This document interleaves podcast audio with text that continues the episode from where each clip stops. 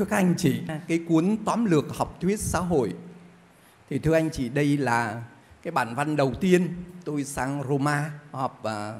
với 192 nước. À, khi mà Đức Hồng Y Martino à,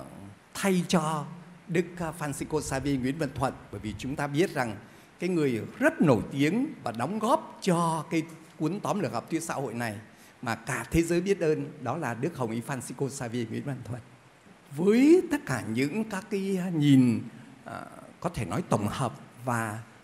à, xa của người, người đã gợi ý cho um, có thể nói uh, Hội đồng Giáo hoàng Công lý và Hòa bình những cái chủ đề căn bản để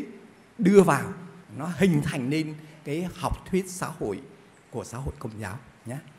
Đây là bản văn đầu tiên bởi vì à, các anh chỉ biết rằng à, khi tôi sang họp à, năm 2005 ở Roma thầy à, tòa thánh chính thức à, trao cái bản này cho tất cả các đại biểu và sau khi nhận được cái bản văn bằng tiếng Anh đầu tiên rồi sau đó nó mới ra những cái tiếng khác. Bởi vì soạn thảo bằng tiếng Anh là bản chính. Chúng tôi uh, trở về để uh, cố gắng dịch và đã hình thành nên uh, cuốn này các anh chỉ biết. Uh, dạng này thì chúng tôi có in hai dạng. Một cái dạng đó là cho các cha uh, với có cái phần mục lục uh, chủ đề ở phía sau 400 trang. Nó rất là cần thiết còn cái bản văn ở phía trên chỉ có 300 trang mà thôi. Thì các anh chỉ biết là đây là cái bản văn và cái cuốn đầy đủ nhất và đồng thời thì à, chúng tôi cũng đưa thêm những cái hình ảnh ở trong cái cuốn à, gốc của tòa thánh thì nó không có cái gì hết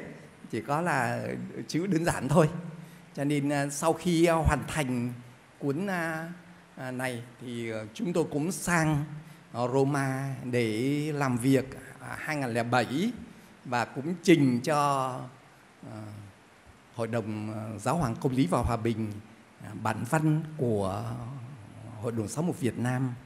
và Đức Hồng Y Martino thì rất là vui là bởi vì ờ, thấy ờ, cái bản văn trình bày rất là đẹp, có nhiều hình ảnh minh họa. Thưa các anh chị, tôi rất là vui để ờ, được chia sẻ với các anh chị cái học thuyết này